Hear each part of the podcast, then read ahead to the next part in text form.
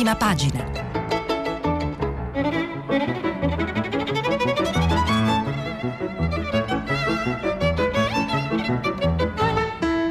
Questa settimana i giornali sono letti e commentati da Agnese Pini, direttrice del quotidiano La Nazione.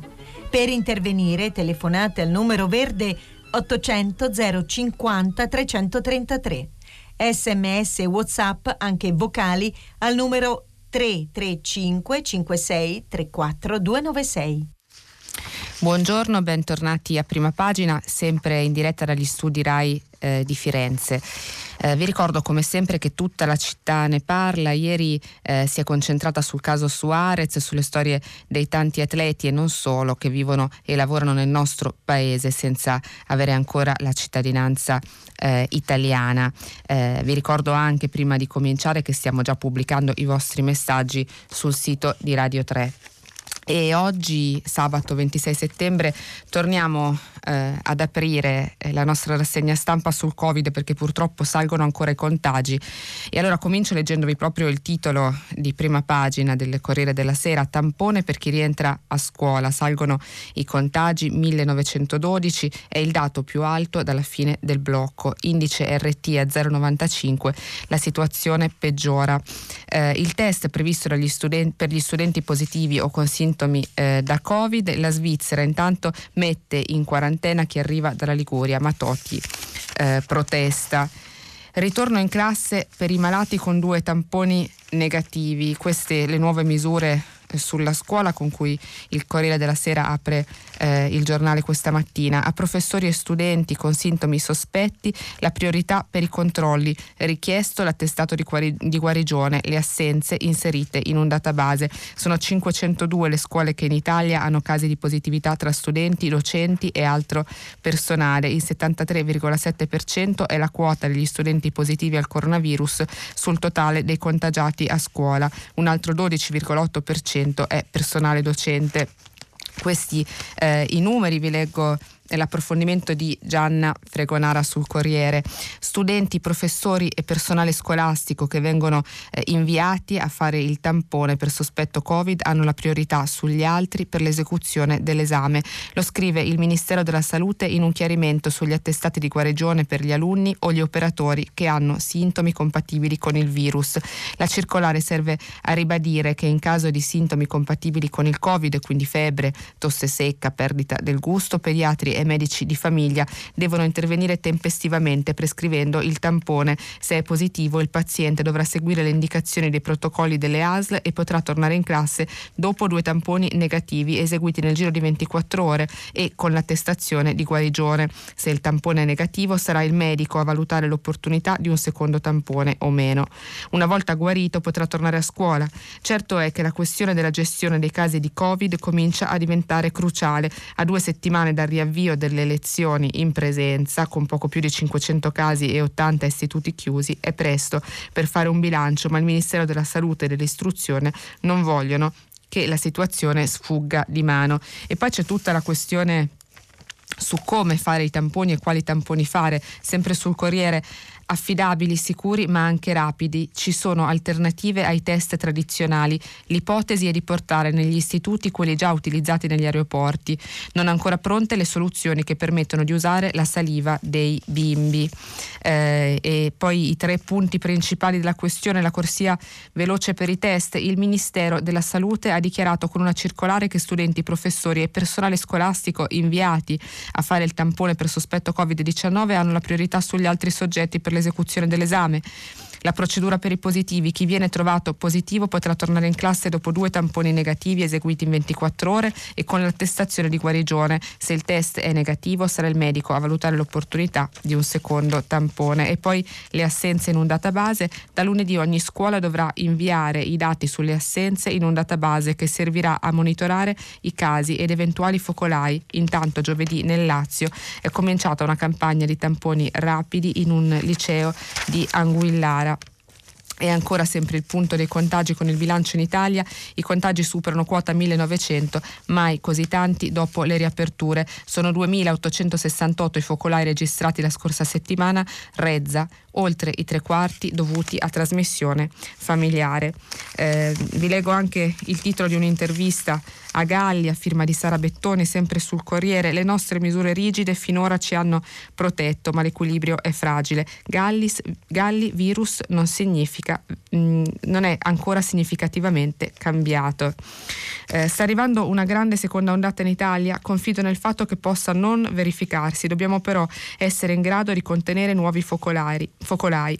Ieri la Francia ha contato 15.800 casi, la Spagna 12.000, l'Italia 2.000. Perché questa differenza? La situazione nei paesi attorno a noi è allarmante, non è chiaro perché, ma una mia opinione. Professore, cosa diceva a proposito delle differenze con gli altri stati? La mia personale impressione è che il lockdown, per come lo abbiamo vissuto e sofferto, più rigoroso che altrove, abbia limitato la circolazione del virus in alcune parti d'Italia. Parecchie regioni non hanno nuovi casi per un determinato lasso di tempo. Quell'intervento radicale ci ha dato una sorta di onda lunga di protezione, ma l'equilibrio, ricorda il professor Galli, è fragile. E abbiamo visto come la questione scuola sia veramente in primo piano sulla gestione del contenimento dei contagi e quindi dell'emergenza coronavirus. Alla scuola dedica la sua prima pagina anche il manifesto con un titolo esemplificativo Cambiamo registro. Eh, oggi a Roma la protesta di priorità alla scuola, il movimento di genitori, docenti, studenti, sindacati e associazioni. 80 organizzazioni provenienti da 30 città chiedono una svolta sull'istruzione dopo mesi di chiusura, la riapertura dimezzata e il caos sul precariato. Questi punti all'ordine del giorno e sempre sul manifesto priorità alla scuola. La protesta a Roma con 80 movimenti. A Piazza del Popolo manifesta un'alleanza di genitori docenti, studenti, sindacati provenienti da 30 città al grido di vogliamo una svolta. Eh, anche il messaggero apre con eh, i tamponi eh, per tornare a scuola, due tamponi per tornare a scuola, le regole del Ministero per rientrare in classe dopo un'assenza per febbre o tosse. I medici di base avvisano sistema ingestibile. I presidi, i sanitari non collaborano eh, lotta al virus, c'è all'interno del messaggero a pagina 2 un pezzo di Rosario Di Mito, per tornare a scuola necessari due tamponi, ma i medici avvertono così sarà caos. Circolare della sanità, il test è obbligatorio prima del certificato se l'assenza è sospetta. Per i positivi doppia verifica nelle 24 ore, ma i pediatri di famiglia le attese saranno ingestibili. E poi c'è una storia eh, a firma di Raffaella Troili, Marco, 14 anni, prigioniero in casa, macchinari guasti, il referto non arriva. Intrappolato dentro casa, l'esito del tampone non, non arriva, ma intanto la scuola non si ferma e le lezioni di greco e latino da recuperare aumentano. Così non resta che il pellegrinaggio nei drive-in. Marco, nome di fantasia, 14 anni tra pochi giorni, frequenta uno storico liceo classico del centro storico di Roma e fino a domenica scorsa stava bene. Ci vediamo lunedì. Ha salutato i compagni compagni l'ultima volta che li ha visti, parliamo ormai di venerdì 18 settembre. Domenica 20 ha iniziato ad avere i sintomi di un, di un normale eh, raffreddore, starnuti, un lieve pizzicore alla gola. Il giorno dopo ha chiamato il medico Premetto che la temperatura è sempre stata intorno al 37.1 con punte di 37,4 e non lo ha mandato a scuola in via precauzionale anche perché ho pensato basta uno starnuto e me lo rimandano a casa. Il dottore mi ha prescritto il tampone via posta elettronica. Iniziava così l'odissea di Marco e della sua famiglia, la stessa che altri rischiano di passare se solo per coscienza rispettano le prescrizioni. Quel lunedì stesso siamo arrivati al drive-in di Viale Palmiro Togliatti, ma c'era una fila interminabile, quindi abbiamo optato per quello del Santa Maria della Pietà. Ci hanno detto che sarebbero passati al massimo tre o quattro giorni per avere la risposta, ma oggi, ieri per chi legge. A forza di insistere abbiamo capito che non c'era certezza sulla tempistica perché c'è un macchinario che non funziona bene, dunque tutti i tamponi stanno uscendo progressivamente ma in maniera non costante. Un cartello affisso su un muro esterno avverte gli utenti che a causa di un guasto tecnico al laboratorio analisi alcuni referti re stanno subendo dei ritardi nell'arrivo. Insomma, anche oggi ci hanno detto forse domani. Quindi questa è una delle storie eh, di cattivo funzionamento della procedura che arriva da, da Roma e ci racconta eh, il messaggero. Sempre il messaggero continua con una fotografia della pandemia. Spez- la Spezia è da lockdown, mentre la Svizzera mette la Liguria nella lista nera del virus. Secondo i dati della Fondazione IUM, nella zona la seconda ondata è già in corso. A livello provinciale male pure Genova, pesa la capacità di individuare gli effetti e ancora sempre sul messaggero allarme in 10 regioni anche nel Lazio, in Francia 16.000 nuovi casi in un giorno. Eh, vado, passo al sole 24 ore, eh, in apertura anche sul sole c'è la questione contagi e si parla di proroga dello stato eh, di emergenza. Mm, leggo dal, dall'articolo di eh, Barbara Fiammeri salgono i contagi, stato di emergenza verso la proroga. Eh, governo, il decreto a breve sul tavolo del Consiglio dei Ministri, Conte all'Assemblea ONU. La pandemia è una tragedia che ci ha cambiato, ma è anche l'opportunità per un nuovo inizio. Intanto l'OMS elogia il modello italiano anti-Covid. Il governo e la comunità hanno reagito con forza invertendo la traiettoria. Eh, in punti poi eh, il Sole 24 ore sintetizza quelle che sono eh, le direttive in vista appunto di una proroga dello stato di emergenza. Eh, primo punto, lavoro a distanza, smart working più semplice con la proroga di ottobre. E ancora responsabilità delle imprese, protocolli aziendali per regolare il lavoro sanità, i poteri straordinari di Arcuri per gestire l'emergenza, eh, quindi tra le misure straordinarie c'è anche la nomina, i poteri conferiti al commissario Domenico Arcuri che scadrebbe in caso di mancata proroga dello stato di emergenza e degli altri soggetti attuatori.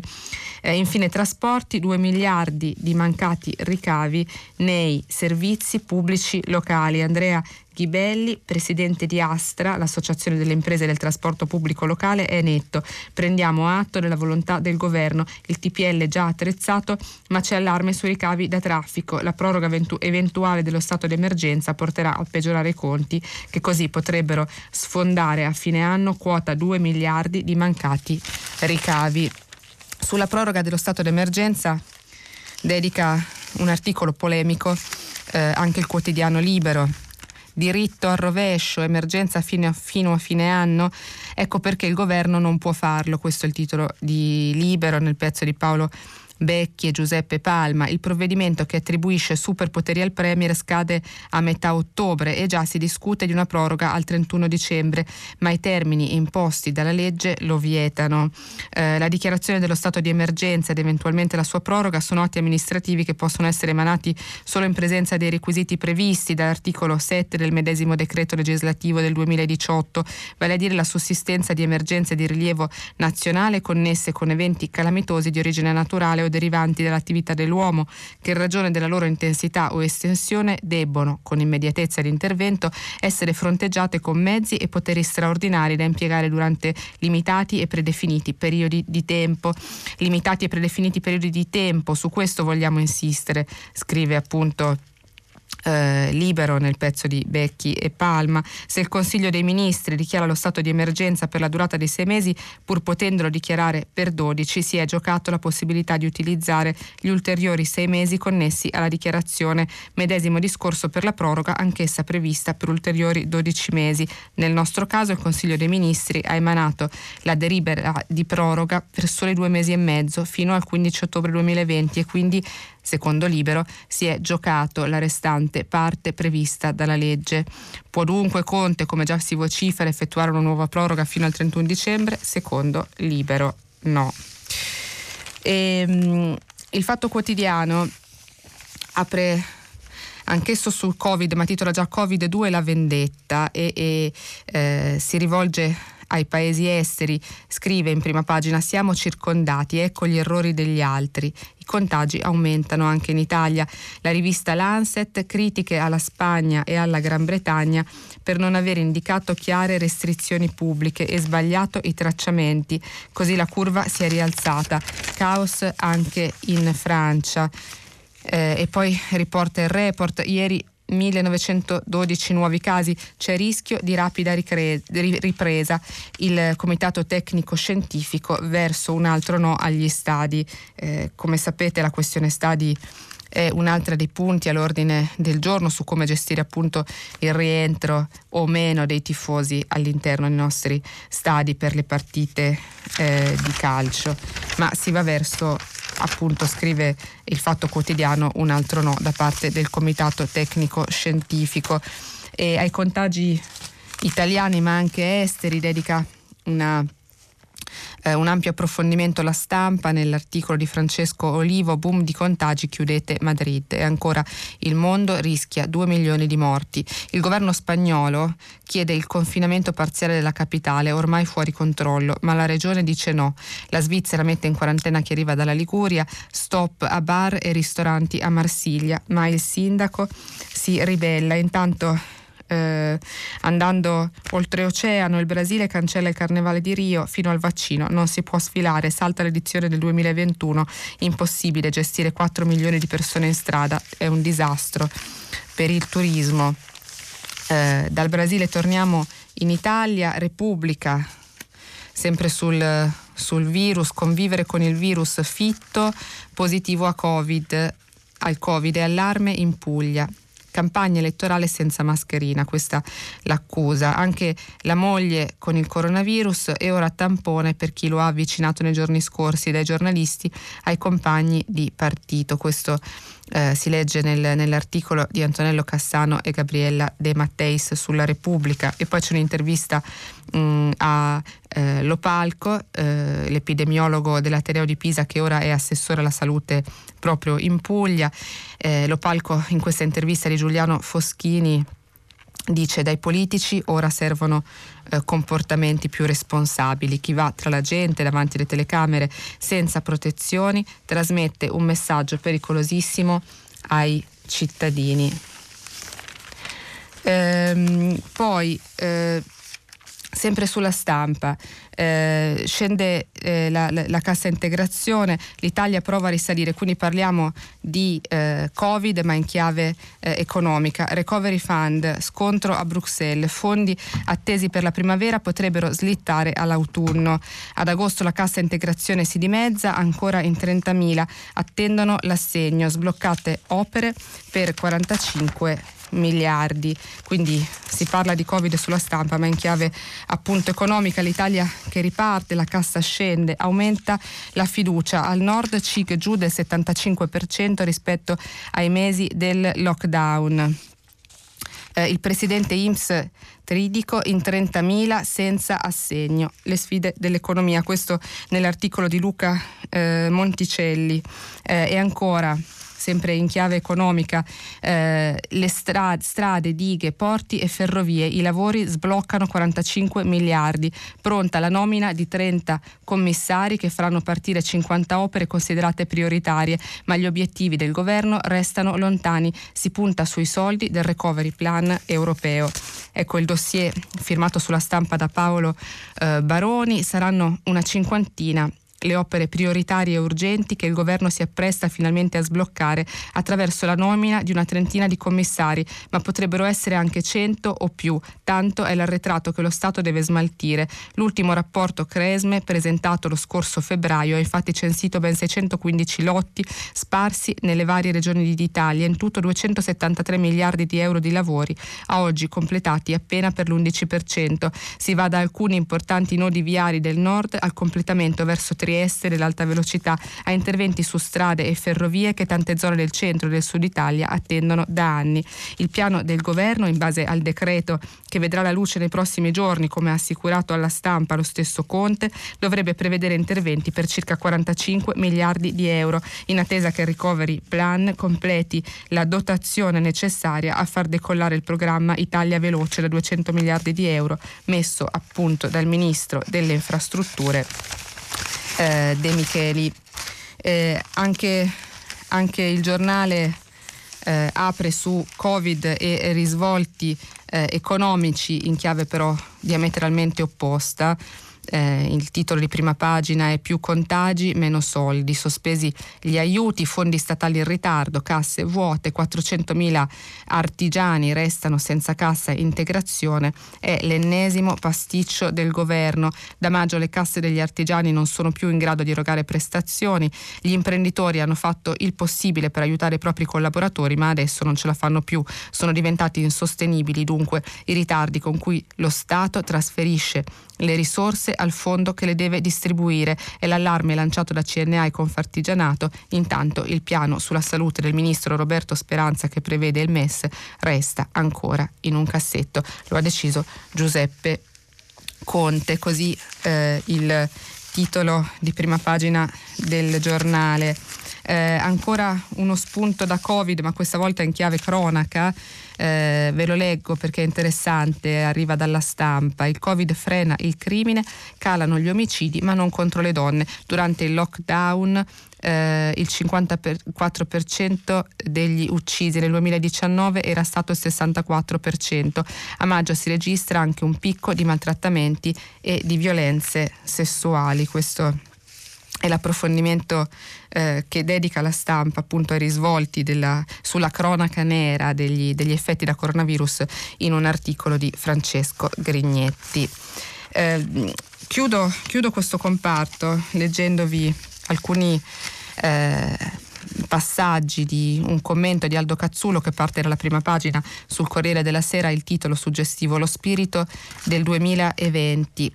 Comincia una fase nuova, scrive Cazzullo, irta di incognite. Abbiamo capito che la battaglia sarà lunga, la normalità non è per domani conosciamo il virus meglio, però manca ancora una cura universale e i tempi per il vaccino non sono certi. Non sappiamo tra quanti mesi sarà disponibile e quanto tempo occorrerà prima che la popolazione sia immunizzata. Regole e procedure che sino a poco tempo fa parevano impensabili e poco per volta sono diventate la prassi, ci terranno compagnia ancora per molto tempo. Per fortuna, con le solite eccezioni, in Italia non si sono viste le scene penose degli scontri di piazza, della rivolta ne- dei negazionisti. Dopo qualche sbandata iniziale, anche l'opposizione ha rinunciato a dare battaglia su questo terreno. Nei prossimi mesi non serviranno né la distopia né l'ottimismo, né il timore della catastrofe, né l'illusione che tanto alla fine tutto andrà bene, perché quasi 36.000 morti, che fuori dalle statistiche ufficiali sono di più, ci ricordano che non tutto è andato bene. Abbiamo imparato dal dolore e dall'esperienza. Sappiamo che la curva dei contagi con la cattiva stagione è destinata a salire. Ma ora la sanità è meglio attrezzata, le mascherine ci sono, le regole risultano chiare. Per questo non ci sarà un nuovo lockdown generalizzato, ci saranno di, chiusur- di sicuro chiusure parziali, rinunce, difficoltà, sofferenze. Ma gli italiani, a dispetto di chi li pensava come un popolo di piagnoni viziati, hanno dimostrato di saper soffrire. Di solito non siamo scattisti e velocisti, ma marciatori e maratoneti. E questa sarà una maratona che richiede resistenza e serietà, senso pratico e forza morale tutti coltiveremo un ricordo doloroso dei mesi passati e probabilmente dei mesi a venire, ma molti tra noi ne conserveranno un ricordo, se non eroico, se non bello, almeno dignitoso. Avremo il senso di essere stati all'altezza di un'emergenza inedita nella storia recente. È possibile che tra molto tempo qualcuno, raccontando la storia italiana, scriverà dello spirito del 2020. Forse sarà un po' troppo generoso, ma probabilmente coglierà nel segno. E questo eh, era il commento di Aldo eh, Cazzullo dalla prima pagina del Corriere della Sera. Mm, non solo Covid, eh, tra gli effetti anche economici del Covid, come sapete c'è il Recovery Fund, eh, la, la, stampa, vi leggo eh, questo eh, titolo Recovery Fund battaglia in Europa, i soldi del piano rischiano di slittare, il Parlamento vuole 113 miliardi in più nel prossimo bilancio UE, alt dei frugali, tensioni sullo Stato di diritto in Ungheria, senza accordo i finanziamenti per la ripresa post-Covid difficilmente saranno pagati prima della seconda metà del 2021. Eh, la prossima settimana la presidenza tedesca avanzerà una proposta di compromesso, quindi questo è il eh, retroscena e tutte le difficoltà sui tempi e le regole del Recovery Fund eh, nel, nell'articolo di Marco Bresolin da Bruxelles sulla stampa. Eh, cambiamo adesso invece argomento, eh, torniamo a parlare di, eh, del, del, ritorno del, del terrorismo. Ieri un attentato è tornato a sconvolgere eh, la Francia e Parigi. Mm, comincio dal Corriere della Sera. A Parigi il terrore torna sul luogo della strage di Charlie Hebdo. Fermato dalla polizia il giovane pakistano che ha ferito con la mannaia due giornalisti. Eh, ieri mattina, vi leggo brevemente eh, che cosa è accaduto. Ieri mattina intorno alle 11.30 un uomo e una donna sono stati accoltellati a Parigi nella via in cui sorgeva la vecchia redazione del giornale Charlie Hebdo, vittima di un attacco terroristico islamista nel 2015 per il quale è in corso un processo. I due feriti di ieri che non rischiano la vita sono dipendenti della società televisiva Premier Ligne che produce inchieste. Ad attaccarli è stato un diciottenne pakistano con un'accetta mentre due fumavano una sigaretta sul marciapiede di Rue Nicolas Appert. L'aggressore è poi scappato in metropolitana, la sua fuga è durata meno di un'ora. Un agente lo ha placcato in piazza della Bastiglia, fermato anche un 33enne di origine algerina, ma potrebbe essere estraneo, estraneo eh, ai fatti, questo eh, nel, nel, lungo articolo del corrispondente del Corriere Stefano Montefiori da Parigi. E invece eh, da Repubblica interessante l'intervista a Pellù, storica firma del giornale satirico Charlie Hebdo, vittima appunto di un attentato nel 2015, come ricordavamo eh, poco fa. Giusto ripubblicare le vignette, dice Pellù, alla libertà di opinione eh, non rinunciamo.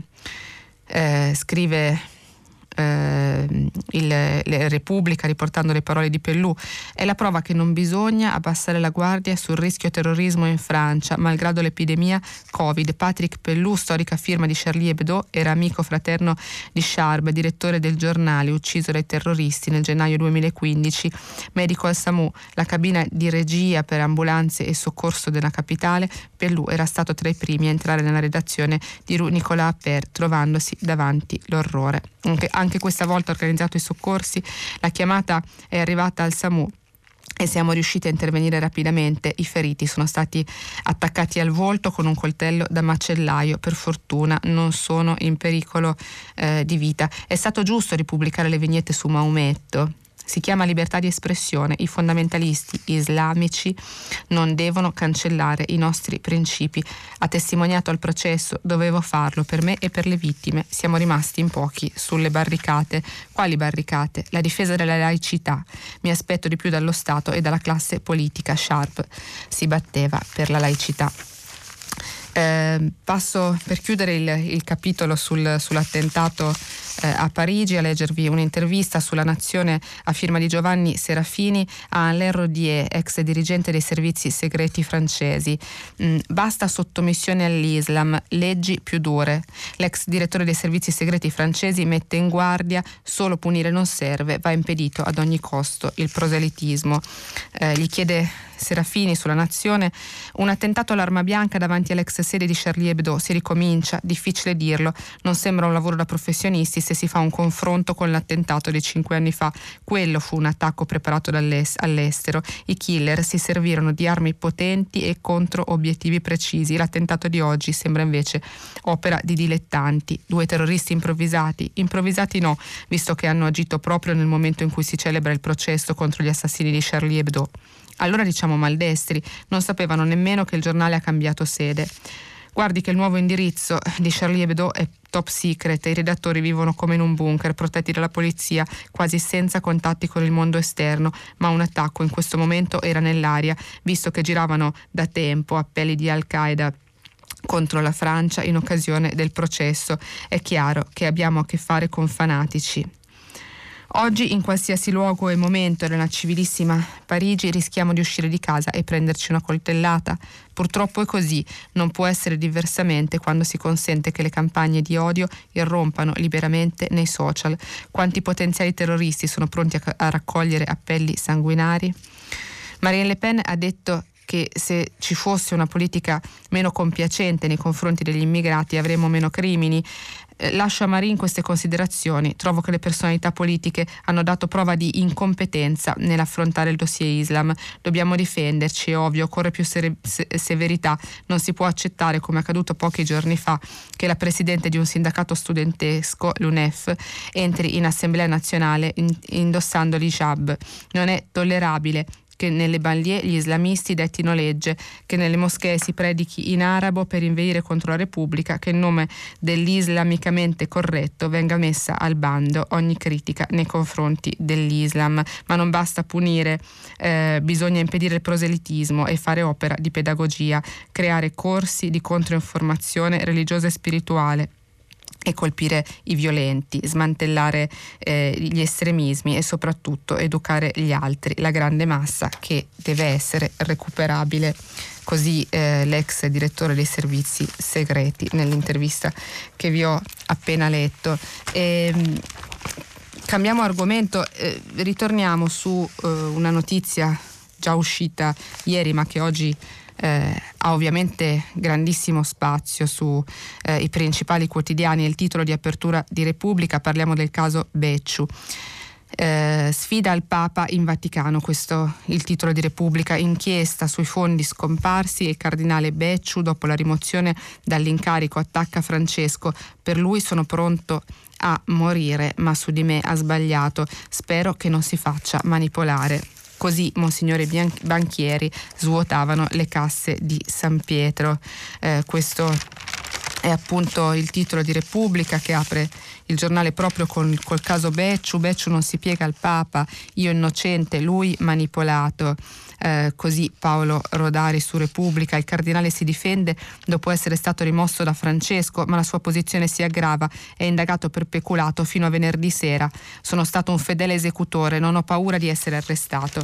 E il Vaticano intanto teme un calo di mh, offerte. Poi eh, un ampio retroscena firma di Massimiliano Coccia, la rete dei finanzieri vicini al porporato svelato, svelata da un pentito della segreteria. Eh, anche, anche, la verità apre il giornale sul, su, sul caso Becciu. Eh, il, il, caso del cardinale licenziato da Bergoglio, sottratto al Vaticano mezzo miliardo, i soldi dell'obolo di San Pietro eh, e dell'8 per mille sarebbero stati dirottati per anni per fini privati, così la verità. Un collaboratore dell'alto prelato, ingenti somme all'estero e ai fratelli. Con le, affe- con le, offerte per i poveri si produceva la birra o si finanziavano film. Francesco furioso con l'uomo che per anni è stato la sua ombra. Lui si difende tutto surreale, spero che il Papa non sia stato manipolato. Eh, e invece della Nazione vi leggo eh, l'articolo di Lucetta Scaraffia su quanto eh, appunto accaduto in retroscena dietro eh, il caso Becciu, minacce, veleni, ricatti a sfondo sessuale, tutto è iniziato con la riforma dello IOR. Da quando Benedetto XVI ha cercato di fare pulizia nella banca vaticana sono iniziati gli scandali e i cattolici ora restano dir- disorientati. Eh, scrive Lucetta Scarafia, sono una cattolica che vive con dolore e angoscia questi giorni che alcuni media vogliono far passare per grande pulizia in Vaticano. Come qualcuno ha notato, in realtà quel che succede è più simile alle grandi purghe politiche dei regimi totalitari che a un serio e ponderato ricorso alla giustizia. Sono ormai molti anni da quando cioè Benedetto XVI ha messo mano a una riforma dello IOR, la Banca Vaticana, che si susseguono scandali, fughe di notizie, arresti improvvisi, processi farsa. Dietro questo fuoco di sbarramento costituito da operazioni di pulizia è difficile capire cosa succede veramente. A ciò si aggiungono le voci insistenti di possibili ricatti sulla base di scandali sessuali, più spesso omosessuali e pedofili, che avvelenano la vita e l'operato delle gerarchie vaticane. E ricordiamo che fino a pochi anni fa tutti i vescovi erano tenuti a coprire di fatto gli scandali sessuali, operazioni che oggi, se emergessero, potrebbero provocare gravi terremoti fin nelle posizioni apicali. Proviamo a fare un'ipotesi se, come molti sospettano, lo IOR è servito per decenni a ripulire denaro sporco delle organizzazioni criminali, non è pensabile che queste ultime accettino senza fiatare che una simile risorsa venga loro sottratta. Da qui la logica ipotesi per l'appunto che esse cerchino di impedire l'auspicata pulizia, minacciando di rendere pubblica ai fedeli di tutto il mondo questa attività sotterranea della banca vaticana. Eh, passo al quotidiano domani, sempre sul tema Becciu, c'è un lungo approfondimento dello storico Alberto Melloni, eh, il titolo La faida interna al Vaticano sullo sfondo del caso Becciu, anche in questo caso si, appunto, si parla appunto dei, dei veleni, degli, degli scandali, delle faide eh, curiali che agitano appunto eh, i palazzi e i corridoi del Vaticano. Sta crescendo la pressione su Papa Francesco che diventerà fortissima quando dovesse mancare Benedetto XVI. Molti chiederanno le sue dimissioni trasformandole in una legge non scritta per la Chiesa. Quindi questi gli effetti possibili, i terremoti possibili eh, sul eh, Vaticano dopo eh, i tentativi eh, di pulizia portati avanti in questi anni da Papa Francesco. E torno su Repubblica perché voglio leggervi invece eh, l'ampio commento l'ampia analisi di Ezio Mauro, sempre sulla questione Becciu. Il titolo è Il sacro conflitto del Vaticano, la rimozione del cardinale Becciu. Ci sono tre elementi nuovi nell'ultimo caso scoppiato in Vaticano con la decisione presa all'improvviso da Papa Francesco di sostituire il cardinale Angelo Becciu dalla carica di prefetto della congregazione delle cause dei santi per un sospetto di peculato. Il primo elemento nasce dalla storia stessa di Becciu, per sette anni sostituto della segreteria di Stato, cioè plenipotenziario della politica pontificia con il controllo degli affari generali della Santa Sede. La testa cinta di porpora che è saltata giovedì è dunque quella di un protagonista diretto di tutte le scelte compiute in Vaticano. Il messaggio che Francesco ha voluto trasmettere è questo, nessuno è intoccabile, nemmeno i membri di quel vertice ristretto che guida lo Stato pontificio e collabora quotidianamente con il Papa. Secondo aspetto riguarda la decisione inconsueta non soltanto di togliere a Becciu la guida della congregazione, ma di spogliarlo di tutte le prerogative e di tutti i diritti che nascono dal suo ruolo, mantenendogli la carica cardinalizia, ma allo stesso tempo sterilizzandola, rendendo cioè la porpora puramente ornamentale e vuota di ogni ogni funzione, potere e facoltà, prima fra tutti quella di partecipare al conclave per scegliere il pontefice. E qui veniamo al terzo elemento, sorprendente e illuminante, perché Becciu, rompendo con le consuetudini della pia obbedienza, ha convocato immediatamente una conferenza stampa, forte del peso mediatico accumulato negli anni della segreteria di Stato e ha respinto la motivazione che ha portato il Papa a defenestrarlo, negando ogni forma di peculato a favore del fratello e ripetendo che Francesco ha commesso un errore. Naturalmente, mentre rompeva il protocollo vaticano, che in questi casi prevede il silenzio, Becciu ha premesso che darebbe la vita per il Papa, ma ha aggiunto subito dopo che Francesco ha sbagliato. Nonostante questo, con una formula arrischiata mai pronunciata in Vaticano, il cardinale ha detto che conferma la fiducia al Papa. È un'evidente inversione dei ruoli. È il pontefice che ha appena tolto la fiducia a Becciu che non può, non conf- che non può confermarla o negarla nei confronti del Santo Padre e se lo fa è per sottolineare le difficoltà di Francesco nella riforma della Chiesa che lo indeboliscono dentro il Vaticano e fuori. La difesa personale del cardinale diventa così una sfida nei toni e nella sostanza diventa un attacco politico. Questa era l'analisi interessante di Ezio Mauro sulla Repubblica, eh, anche il foglio dedica un, un ampio commento eh, in direzione opposta a quella di Repubblica e di eh, Ezio Mauro sul caso Becciu a firma di Matteo Mazzuzzi. La notte dei lunghi coltelli in Vaticano. Altro che primavera e rinnovamento, la Chiesa è nel caos, siamo al tutti contro tutti. Il Papa licenzia il mai indagato cardinale Becciu che risponde è surreale, ma gli confermo la fiducia è peggio di Vatilix. Questa è la lettura del foglio critica quindi con, eh, con Papa Francesco. Torniamo a questo punto brevemente sulla eh, politica invece nazionale perché eh, oggi i quotidiani tornano inevitabilmente a parlare di legge elettorale, eh, da Repubblica, le alleanze trasversali, legge elettorale è divisa anche la destra, in Forza Italia rivolta antilega, sì al proporzionale.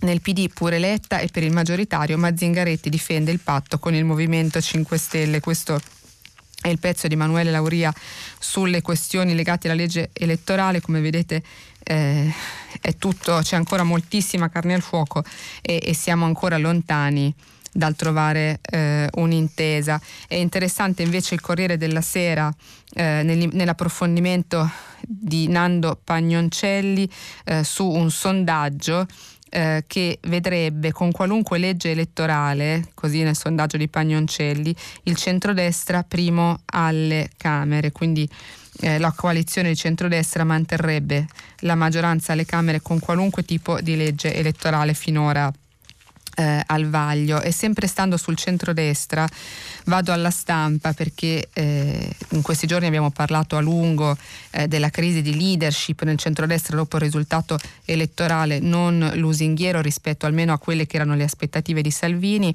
Ehm, quindi dalla stampa la Lega prepara la svolta europeista usciremo dal gruppo sovranista così eh, l'ipotesi eh, in campo per la Lega di Matteo Salvini nel retroscena firmato da Amedeo la mattina, i 29 europarlamentari del Carroccio pronti ad abbandonare identità e democrazia della Le Pen.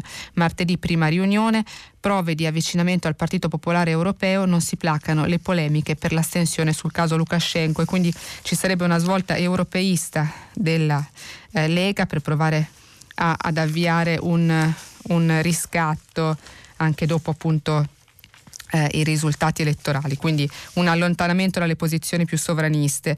Eh, chiudo la pagina politica andando sul Fatto Quotidiano che in una lunga intervista a Roberto Fico, al Presidente della Camera, torna a parlare dell'altro caso che ha tenuto banco da un punto di vista politico in questi giorni post-elettorali, quindi da un lato avevamo la Lega e dall'altro invece la clamorosa crisi del Movimento 5 Stelle eh, l'intervista è di Luca De Carolis, eh, la crisi 5 Stelle, dice Roberto Fico, era inevitabile, ora basta coi capi sì a una guida condivisa. Eh, la questione è che eravamo gli antipotere e ora al potere ci siamo noi e questa è l'analisi di, di Roberto Fico che apre appunto Sapete che all'interno del Movimento 5 Stelle c'è tutta una questione legata alla leadership, se eh, appunto con un capo politico o con una leadership collegiale e Fico apre eh, alla leadership, all'ipotesi di leadership eh, collegiale. Chiudo la rassegna stampa di oggi passando invece a, eh, a una, alla pagina della cultura del, del Corriere della Sera, eh, perché 30 anni fa mh, mm, moriva lo scrittore Moravia e allora in questo pezzo di Ida Bozzi si titola Moravia l'indispensabile, 30 anni fa la scomparsa dello scrittore che visse l'Italia e la seppe interpretare. Eh, De Benedetti tutti lui era la cultura. Montefoschi, giovani, leggete la ciociara. Sono passati 30 anni, scrive eh, Ida Bozzi sul Corriere, oggi dalla morte di Alberto Moravia, testimone due volte del cambiamento dell'Italia novecentesca, una volta per averlo attraversato tutto, gli umori e le inquietudini del paese prebellico, la fuga do- dopo l'8 settembre 1943 eh, vicino a Fondi con Elsa Morante, le trasformazioni del dopoguerra, le stagioni luminose o buie della società italiana fino al 26 settembre 1990 quando Moravia morì. E un'altra volta eh, gli ha dato corpo, nuovo corpo al nostro paese in romanzi e eh, racconti. E poi c'è eh, il ricordo di Carmen Iera Moravia, sua ultima eh, compagna, La tua voce sempre con me, questo il titolo del ricordo sempre sul Corriere della Sera, ve lo leggo, eravamo dei viaggiatori, partivamo insieme o separati, l'importante era essere altrove, tornavamo sempre a questa Roma decadente, un porto di mare, non una vera capitale, dicevi, questa città dove hai ambientato gran parte dei tuoi romanzi e racconti, qui sei nato e qui è finita la tua vita, un giorno di settembre, ho saputo che eri morto dalla radio, io che ti credevo immortale, e mi sono persa nella nebbia densa che avvolgeva Mogador.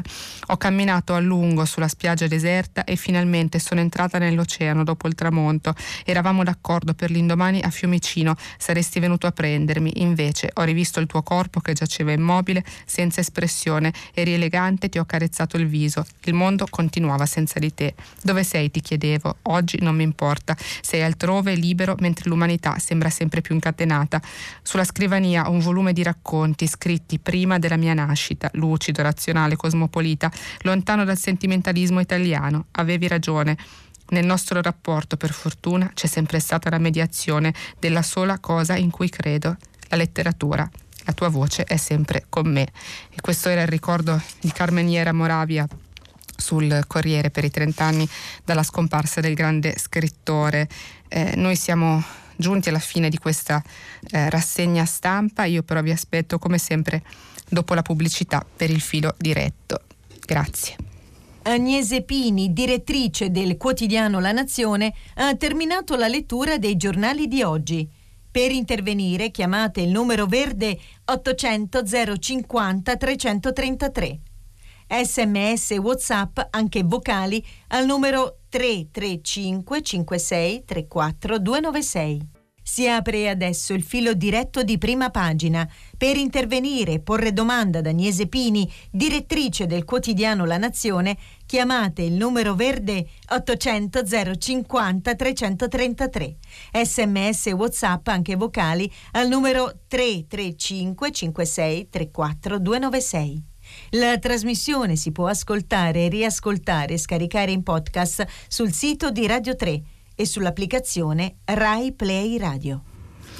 Buongiorno, bentornati eh, in diretta sempre dagli studi eh, RAI di Firenze per il filo diretto con voi ascoltatori e prima di sentire eh, se c'è qualcuno già in, in, linea per parlare con noi, permettetemi in modo un po' irrituale di ringraziare davvero eh, di cuore Orfeo che è un nostro ascoltatore di 99 anni e, e, e che ci ha chiamato per eh, ringraziarci eh, e ringraziare Prima Pagina eh, per il lavoro che, che svolge ogni, ogni, mattina nel raccontarvi eh, le notizie, che, le principali notizie, le principali letture del, del mondo che ci offrono eh, i quotidiani italiani. Quindi sono, sono, io in questo caso che ringrazio invece Orfeo che ci ascolta con, con grande passione e attenzione ogni, ogni mattina. E, e un'altra piccola eh, aggiunta prima di, di, di, iniziare con la prima telefonata, invece è, è, vi leggo il messaggio che ci ha scritto eh, Marcella eh, che eh, mi segnala che sbagliavo a pronunciare da sarda il, eh, il cognome Becciu, mi dice con, con, una C Becciu, io spero di, di, pronunciarlo meglio e mi scuso perché la pronuncia sarda è, è complessa ma eh, la, la, lingua sarda è una lingua che appunto merita rispetto e attenzione. Quindi quindi cercherò di pronunciarlo meglio e ringrazio appunto Marcella di avercelo eh, segnalato e a questo punto sentiamo chi c'è invece eh, in linea. Pronto? Pronto, buongiorno. Buongiorno. Mi chiamo Mimo e chiamo da Roma. Buongiorno. Inutile fare i complimenti alla redazione e a lei come mm, credo prima donna direttrice di un giornale. Ci vorrebbero, ci vorrebbero tante altre donne. Ha ragione, ha ragione. Condivido. Il titolo è Regolamenti assurdi che non vengono mai cambiati, secondo me, eh, per una questione di potere. Europa. Mm. Mi piacerebbe come cittadino europeo mm, conoscere eh, i deputati parlamentari europei che a suo tempo hanno votato gli accordi di Dublino, perché secondo me mm, semplice cittadino di strada, mm. non ci voleva un genio a pensare che i paesi mediterranei affacciati sul mare non sarebbero stati i primi e vedi seguito. Certo. Altra assurdità, adesso si sta verificando mm, che non è possibile mandare avanti un'assemblea per alcune questioni importantissime e, e a votazione unanime, non è possibile. Se non si fanno delle cose dove i due terzi di un'assemblea possono andare avanti un discorso, perché ci saranno sempre uno o due contrari e si blocca tutto. Certo. Eh, Scusi un attimo e poi sì, saluto. Prego. Un'ultima cosa, a distanza di 75 anni dalla fine della guerra è assurdo che le Nazioni Unite abbiano ancora queste 4-5 nazioni che hanno il divieto su altre nazioni e, e si è incapaci di creare un'assemblea di nazioni dove ehm, sono rispettati i diritti umani, attualmente i diritti ambientali e quindi procedere per un cambiamento. Non si può andare con regolamenti vecchissimi e assurdi. La ringrazio. Ma, allora, grazie a lei. Parto dal fondo. Chiaramente queste contraddizioni eh, che riguardano l'Assemblea sono le stesse che poi bloccano eh, alcuni degli eh, effetti più concreti che potrebbe avere sullo sviluppo eh, effettivo in termini di ambiente, come eh, giustamente ricordava lei, ma anche di pace, di progresso, di economia sostenibile eh, che riguardano l'intero pianeta. Tutto questo viene inevitabilmente inficiato, rallentato, reso a volte appunto anche del tutto obsoleto proprio dalla, dalle, dalla persistenza eh, di leggi, regole, normative che poco hanno a che fare col mondo contemporaneo, che sono troppo ancorate a quando eh, fu fondato un organismo che comunque resta assolutamente fondamentale. Passo poi a parlare invece del del primo argomento che lei, eh, signor Mimmo, ha tirato in ballo, che è, è importantissimo perché è assolutamente all'ordine del giorno, no? ne abbiamo parlato anche eh, nella rassegna stampa di, di, ieri l'altro, se non erro, eh, perché appunto la, la, la Convenzione di, eh, di, Dublino, gli accordi di Dublino che non anche questi eh, risultano eh, ormai appunto assolutamente inadeguati, obsoleti e non più utili rispetto al fatto che sono completamente cambiati eh, i flussi migratori, la loro eh, incidenza anche su, eh, sui paesi che sono la prima, la prima, frontiera di questi flussi, tra cui appunto eh, l'Italia. Il non riuscire a superarli in maniera coraggiosa, eh, in maniera efficace, in maniera efficiente, così come è stato sottolineato anche da tutti i commentatori eh, politici e non più autorevoli del nostro paese, appunto ieri, ieri l'altro con queste timide modifiche apportate dalla, dalla Commissione UE non fa che produrre due, due effetti, entrambi eh, molto gravi. Da un lato allontanare sempre di più eh, la, la, fiducia eh, tra, tra, paesi europei su un tema invece su cui ci vorrebbe più coraggio e più solidarietà, proprio come eh, l'immigrazione e tra l'altro esacerbare anche le tensioni e le problematiche all'interno eh, dei singoli paesi, in, innanzitutto quelli che fanno prima frontiera, appunto l'Italia ovviamente è, è, è in prima linea. Il non sentirsi eh, solidali rispetto agli altri Paesi membri dell'Unione Europea ci fa appunto risultare un po' più soli e questo provoca tutti gli effetti collaterali che vediamo sia nella nostra politica nazionale con l'esasperazione dei sovranismi e delle polemiche interne, sia nella politica internazionale con questa diffidenza che allontana in questo caso i Paesi europei anziché avvicinarli. Sentiamo se c'è un altro ascoltatore. Pronto? Sì, pronto? Sì, buongiorno. Sono Giovanni, sì, sono Giovanni, chiamo da Castellaneta, provincia di Taranto. Buongiorno.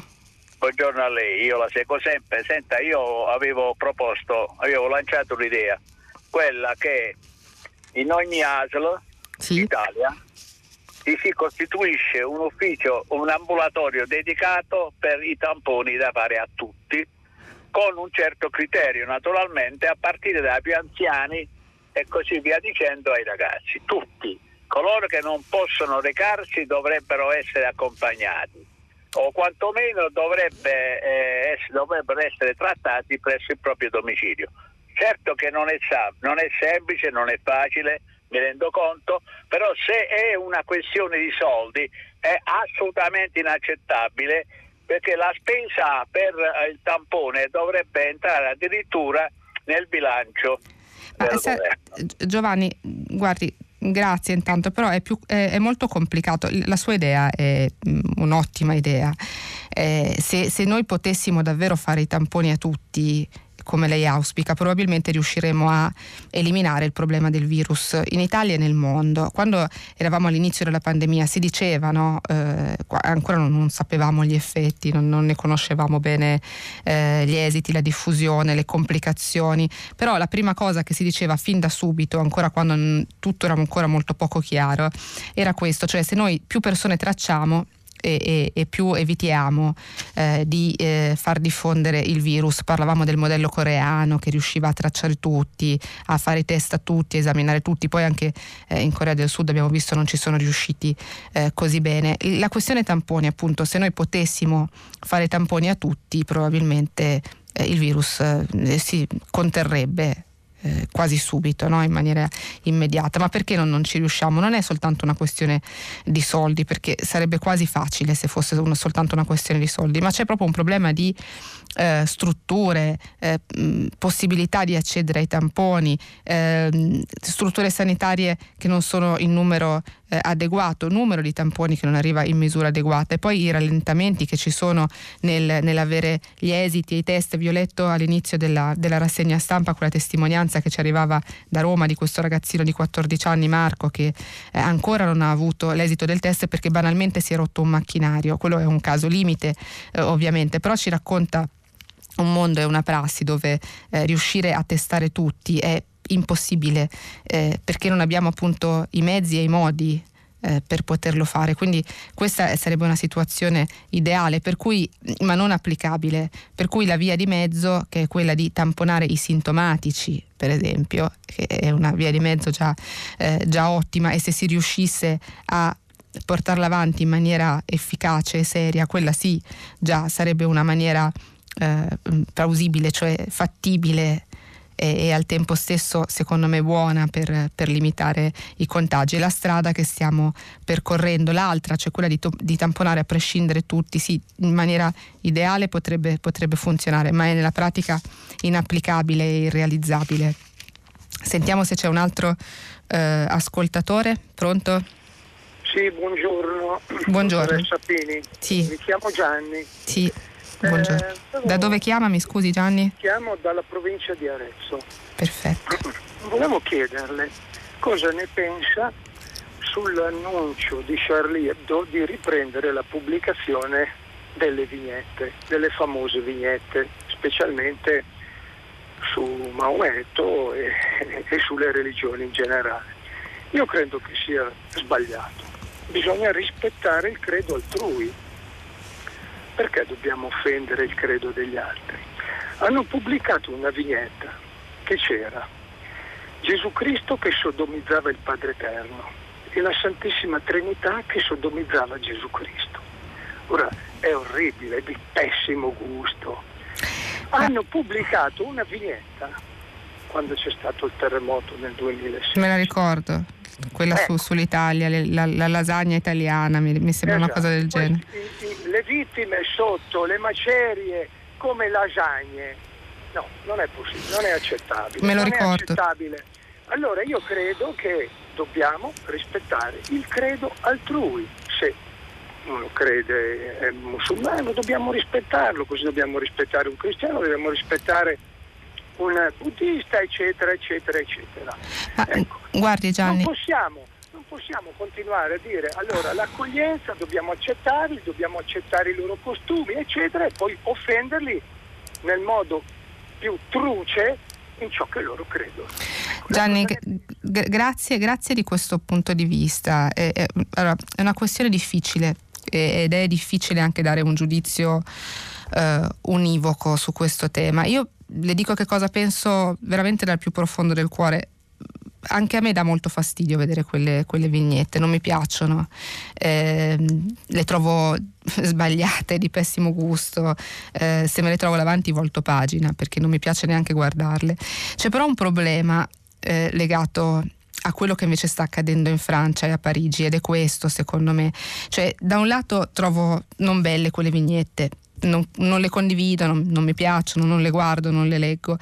Dall'altro lato però non possiamo sottostare al ricatto di chi minaccia di uccidere qualcuno per una vignetta, di chi organizza un, un attentato terroristico per una vignetta, di chi eh, uccide, perché nel 2015 sono state uccise davvero delle persone, nella fattispecie proprio i redattori e il direttore del giornale che realizzava e pubblicava quelle, quelle, vignette e non si può impugnare un coltello da macellaio per scagliarsi contro dei giornalisti in nome di alcune vignette. Quindi sono due cose molto diverse e hanno a che fare da un lato con eh, un buon gusto, un, eh, un senso etico, un senso di rispetto che secondo me a volte che, che non, non, va sempre, cioè l'ironia, il sarcasmo eh, e, e la satira come nel caso di Charlie Hebdo penso che non debbano mai travalicare eh, delle, de, de, de, un rispetto minimo dell'altro e questa è una, una idea personale appunto no? che ha a che fare appunto con, con il buon gusto, l'etica e il rispetto. Dall'altro lato però è talmente più grave minacciare la morte o attuare la morte, organizzare un, un, attentato terroristico in nome di una vignetta che non ci piace o che giudichiamo offensiva, che viene vera- salta il banco, eh, viene meno tutto e allora eh, anche, anche, a me, anch'io che non amo quelle vignette le difendo, perché mh, è talmente più grave la morte di qualcuno, l'organizzazione di un attentato, eh, la violenza fisica, il sangue, sono talmente più gravi rispetto a una vignetta che allora io difendo la vignetta e difendo chi realizza la vignetta. E lo faccio perché il diritto alla vita è assolutamente superiore a qualsiasi altro tipo di diritto al buon gusto, eh, a ciò che ci piace o non ci piace, a ciò che riteniamo offensivo o non lo riteniamo. Qui si è travalicato veramente quello che è un diritto fondamentale eh, dell'uomo in, in nome di, di principi che sono violenti, e su cui invece la condanna non può che essere unanime, non ci possono essere punti di vista, ci possono essere punti di vista su una vignetta e possiamo discutere all'infinito sul fatto che ci piaccia o meno io sono d'accordo con lei, non mi piace, però il diritto alla vita è qualcosa su cui invece non si deve discutere e quindi chi applica la morte contro una vignetta non, eh, non, può essere in alcun modo compreso né giustificato né, né ovviamente difeso.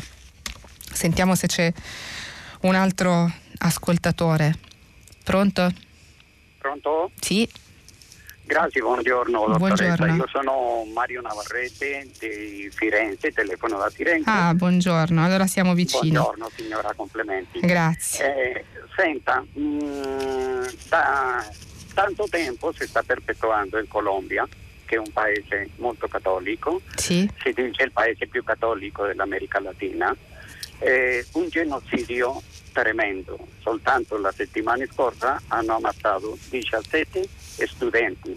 Ieri hanno ammazzato una povera, povera signora, eh, ammazzano professori, insomma, e più di 417 leader eh, sociali in questo, che, in questo percorso di due anni che ha fatto il presidente attuale. Lei tra l'altro Insomma, sento che ha un accento non italiano, quindi è, è, è di quelle... No, di... signora, no, sono, sono, di origine proprio colombiano ecco. e per questo okay. eh, approfitto per, per eh, Immaginavo. con voi. Grazie. Eh, perché si conosca questa situazione così terribile che sta succedendo in Colombia, dove vengono ammazzate tante persone e tutti vengono eh, come dire, tacciati da comunisti, come il povero ragazzo, bellissimo ragazzo Mario Paciola, dico bellissimo nel senso estetico e nel senso eh, come dire, eh, mentale perché si è offerto per andare in Colombia tramite le organizzazioni dell'ONU per verificare la pace colombiana che purtroppo eh, non c'è.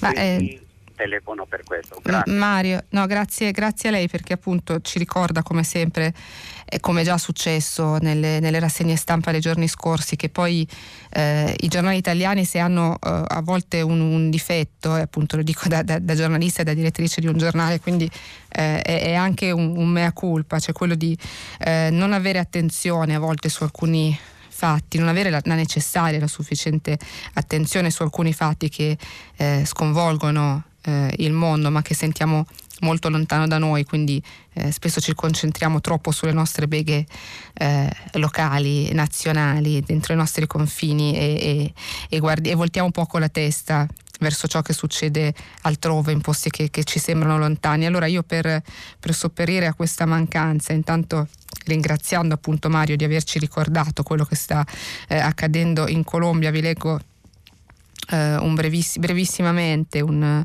un, articolo del 27 agosto 2020, quindi eh, appena, appena, un mese fa, eh, che proprio fa un po' il punto su questi massacri che stanno eh, accadendo. Colombia, gruppi armati compiono sette massacri in due settimane. Eh, Monsignor Monsalve, vescovo eh, di Cali, di, Cali, genocidio generazionale e non possiamo tacere. Sette massacri in due settimane sono quelli avvenuti in Colombia, dalle regioni sud-occidentali, settentrionali e orientali. In tutto sono 45 le persone morte in attentati commessi da vari gruppi armati, dalla dissidenza dipendenza FARC a bande criminali e del narcotraffico. Questo purtroppo non è, è un articolo appunto di, eh, di, di fine agosto, io l'ho trovato mentre Mario stava parlando, quindi scusatemi se non è eh, aggiornatissimo, ha suscitato scalpore in particolare l'uccisione di cinque adolescenti afro assassinati l'11 agosto mentre lanciavano aquiloni a Cali. Altri otto giovani sono stati massa- massacrati nel municipio di Samaniego il 18 agosto. Domenica scorsa il Presidente della Repubblica ha incontrato a Cali i familiari delle vittime, numerose le reazioni da parte di rappresentanti ecclesiali e della società civile di fronte a tale ondata di violenza. Un genocidio generazionale di adolescenti e giovani, soprattutto poveri, condannati allo sterminio al posto di avere op- opportunità per le loro vite. Questo appunto è il commento del, dell'arcivescovo che vi leggevo anche nel, nel titolo di apertura di questo eh, articolo che leggo dal sito Agensir. Eh, questo appunto per ricordarvi che eh, al di là di ciò riusciamo, di cui riusciamo a parlare o meno in queste rassegne eh, stampa mattutine, poi purtroppo ci sono tanti temi che invece eh, ci sfuggono, di cui non abbiamo possibilità di parlare quanto meriterebbero. Sentiamo un altro ascoltatore, pronto? Pronto, buongiorno. Eh, mi chiamo Pierfrancesco e chiamo da Trento. Buongiorno, buongiorno. Buongiorno a lei.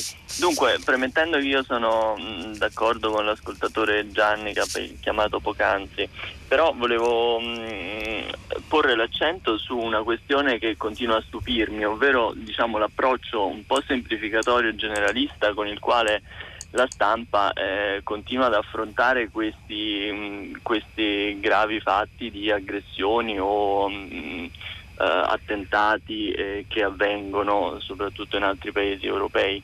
E mh, in particolare rispetto a, questo, a, questa aggressione francese non mi sembra che gli inquirenti si siano ancora pronunciati sulla matrice diciamo, ideologica o addirittura religiosa del, del, del fatto. Eppure su, sui giornali sembra che la sentenza sia già stata emessa e che eh, la generalizzazione diciamo, di, un, di, un, attacco ehm, eh, venga poi traslata a, all'Islam in generale che rappresenta il 23% della popolazione mondiale o un, milione, un miliardo e 800 mila fedeli e è sempre un, un qualcosa che mi lascia stupito e che reputo abbastanza irresponsabile io gradirei che no, diciamo, però guardi, posso... un'ultima, eh, sì, sì, prego, cosa prego. perché sui giornali mi piacerebbe, mi piacerebbe eh, leggere le posizioni e, le, e, i pareri di intellettuali del mondo arabo islamico, di, di leader religiosi più che di eh, sedicenti eh, capi dei servizi segreti che mi sembrano che mi sembrano più fanatici di quelli che dovrebbero combattere. Sarebbe bello leggere anche eh, mm, testimonianze dalle banlieue perché si è detto più volte che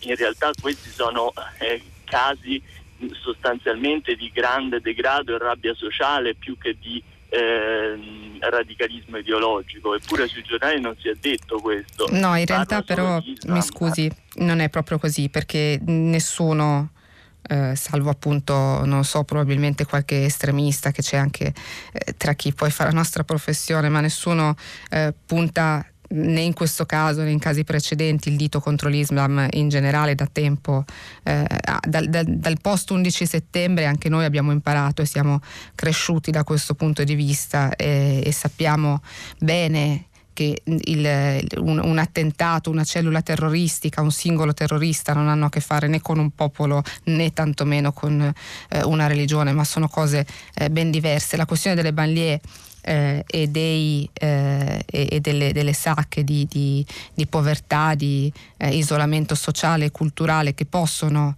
eh, in qualcuno, in qualche caso, eh, magari quando si parla di persone particolarmente fragili, sole o isolate, iniettare il germe della violenza e quindi anche del terrorismo, beh che ci sia questa base sociale è un'altra cosa che eh, da tempo si dice e da tempo viene sviscerata più o meno su tutta eh, la stampa nazionale e non solo, anche sulle televisioni, sulle radio. È, è chiaro che dietro eh, la matrice terroristica ci sia sempre una questione legata al disagio sociale, soprattutto in quelle grandi metropoli dove le periferie, le banlieue, nel caso di, di Parigi, eh, sono eh, appunto incubatrici di un disagio, di un eh, isolamento sociale che in alcuni per fortuna rari casi possono portare a eh, degenerare in, eh, in, affiliazioni, in situazioni che portano poi anche alla, alla, violenza e al terrorismo, però ecco che ci sia, che qualcuno faccia legami diretti tra popoli, religioni e il terrorismo, mi sembra che ormai appunto salvo casi di estremisti che ci sono eh, anche tra di noi sia eh, un concetto da tempo direi superato unanimamente. Sentiamo un altro ascoltatore. o ascoltatrice. Pronto? Sì. Sì. Buongiorno, sì. Eh, sono, mi sente? Sì, vi se- la sento, la sento. Sono Fiorenzo da Padova. Niente, io volevo intervenire sulle questioni Vaticano. Sì. Uh, lei parlava prima, i giornali parlavano prima di questa fronda che si sta creando un po' nel Vaticano contro Francesco, no? A livello così di, di prelati soprattutto. Ma ecco, io vorrei dire che il problema è presente anche nella base, nel senso sono cattolico, praticante, ehm, alcune persone che conosco eh, nutrono una certa avversione verso questo Papa per le sue scelte coraggiose che ha fatto, anche per il discorso dell'apertura verso le comunità omosessuali e lui ha sempre tentato di far capire che non è una giustificazione di questo, ma semplicemente di applicare il sentimento dell'amore che come ha fatto l'altro giorno in Piazza San Pietro incontrando questi certo. genitori di, LGBT. Quindi c'è questa fronda un po' che monta anche nelle persone perché Francesco è un riformatore e tutti i riformatori creano sempre problemi. Ecco, io spero che non accada anche questo perché eh, le divisioni nelle chiese non hanno mai portato a niente di buono, come lei sa. Lo sappiamo, nella storia non solo recente, dividere ha sempre, ha sempre eh, fatto del male, no? le divisioni, gli scismi e, e, e, po- possono generare violenza, come sappiamo, e, effetti collaterali che poi si trascinano nel tempo. Circa Papa Francesco, eh, sì, è, è, un Papa eh, molto, molto, politico e, e, quando dico politico intendo un Papa appunto che si, che si, mette, si espone moltissimo su, su, temi che hanno a che vedere con eh, l'etica, eh, la politica, la morale, eh, l'accoglienza, ricordate la questione migranti, no? lei eh, Fiorenzo ha ricordato eh, i temi più legati appunto a eh, alle questioni eh, circa la sessualità, alle eh, omosessuali, comunità LGBT, ricordava appunto settimana scorsa l'apertura, no, questo messaggio d'amore eh, nei confronti eh, dei, dei, figli eh, LGBT. Eh, ecco, tutti questi temi eh, inevitabilmente sono divisivi, tutti noi ci dividiamo su questi temi e quindi un Papa che prende posizioni eh, su questi temi è inevitabilmente eh, divisivo. La differenza tra Papa Francesco e eh, altri papi, penso per esempio a Benedetto XVI, eh, è, è, sostanzialmente questa, cioè Benedetto XVI era un papa più, è stato un papa più spirituale, eh, che si è meno calato in maniera diretta, prendendo posizioni dirette su alcune tematiche legate invece eh, all'oggi, al quotidiano, alla politica, eh, alle, alle, politiche nazionali anche dei paesi. Papa Francesco invece si è messo di più a un, a, al livello dei fedeli e questo non è necessariamente eh, un male o un bene, è un dato di fatto eh, e anche in virtù di questo dato di fatto si è attirato, si attira eh, simpatie e antipatie, quindi mh, mm, sostenitori e, e, critici. Ecco, questo credo che sia eh, il motivo fondamentale per cui eh, ci si divide spesso parlando di Papa Francesco, però il ruolo dei papi è anche quello di essere eh, politici, no? non è soltanto un ruolo spirituale quello del Papa, il Papa è anche eh, il capo di, di, di, una comunità e ha anche un ruolo politico eh, quindi trovo, trovo giusto invece che Papa Francesco si esponga molto e a volte coraggiosamente su alcuni temi che non sempre suscitano, gli suscitano intorno eh, simpatie, più spesso invece antipatie, però appunto fa parte anche eh, del ruolo di, di, un Papa che non è esclusivamente spirituale. Sentiamo se c'è un altro eh, ascoltatore un'altra ascoltatrice in, eh, in linea. Pronto? Sì, pronto, buongiorno. Buongiorno. Sì, la sento. Sono, sono, Alessandra da Livorno. Buongiorno. Buongiorno direttrice, complimenti a Grazie. tutti, siete favolosi. Grazie. Dunque, io vorrei portare il mio sfogo perché alla notizia del calciatore che ha avuto questo diploma di, di sì. lingua italiana per la cittadinanza mi sono profondamente indignata. Io sono un insegnante di inglese eh, che insegna anche la lingua italiana agli, italiani, agli stranieri. E, tra l'altro insegno la lingua italiana mh, da vent'anni con un contratto co-co-co, e, insomma questa, ma questa è un'altra storia. Sono finalmente riuscita a entrare nella scuola e da qualche anno insegno nella scuola pubblica. Sì. Ho fatto tantissimi lavori, compresa la badante, per cui riesco a capire le difficoltà, i problemi e le tragedie dei lavoratori stranieri che onestamente cercano di farsi una vita nel nostro paese. Quindi questa cosa mi indigna profondamente, sia perché appunto mh, capisco questi lavoratori onesti che lottano tutti i giorni per avere un posto che gli spetta. Sono indignata perché come insegnante non siamo valorizzati, siamo mal pagati, eh, siamo vituperati spesso, quindi mh, è bruttissimo. Inoltre mh, questa cosa del, del, pagare continuamente per avere delle cose che, che vanno guadagnate e vanno sudate non sta in cielo né in terra. Questo voglio dirle. Alessandra, eh, allora, intanto lei ha ragione, cioè, il, il, fa parte di un mondo, cioè quello della scuola, che veramente negli ultimi vent'anni ha subito una serie di, di frustrazioni, di, di leggi sbagliate che hanno impoverito le nostre scuole eh, a livello sia di strutture sia di personale docente eh, che, che, che, ne fa parte, sempre per, per politiche eh, non adeguate a, al cambiamento dei tempi, della popolazione scolastica, delle necessità che avevano eh, le nostre strutture e i nostri eh, studenti. Quindi capisco la sua amarezza, il suo disagio. Nel caso poi di Suarez che davvero eh, ha, fatto un grandissimo scalpore perché in questi giorni abbiamo sentito tanti, tanti ascoltatori, hanno posto l'accento su, eh, sul caso Suarez. Io oggi non sono riuscita eh, a riparlarne per mancanza di tempo, lo faccio eh, ora brevemente visto che Alessandra ci dà eh, questa occasione, sempre dal Corriere della Sera, che riporta altre carte nell'articolo di Fiorenza Sarzanini,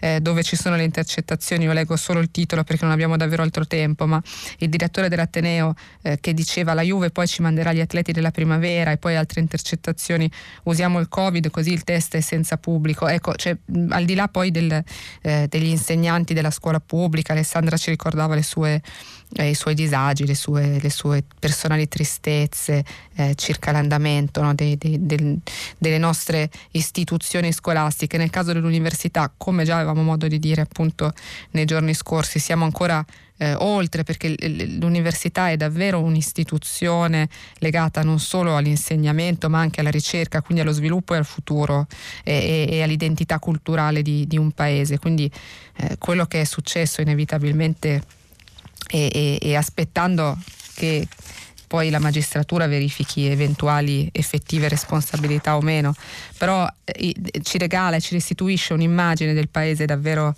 mh, amareggiante e triste, quindi ho voluto rileggervi qualche frase dalle, dalle, intercettazioni uscite sui giornali oggi, proprio perché ancora si, si rimarca e si rimette l'accento su eh, un, un, un malcostume che fa particolarmente male al paese perché arriva proprio lì da, da, da, da quelle istituzioni che dovrebbero garantirne eh, il progresso culturale e scientifico.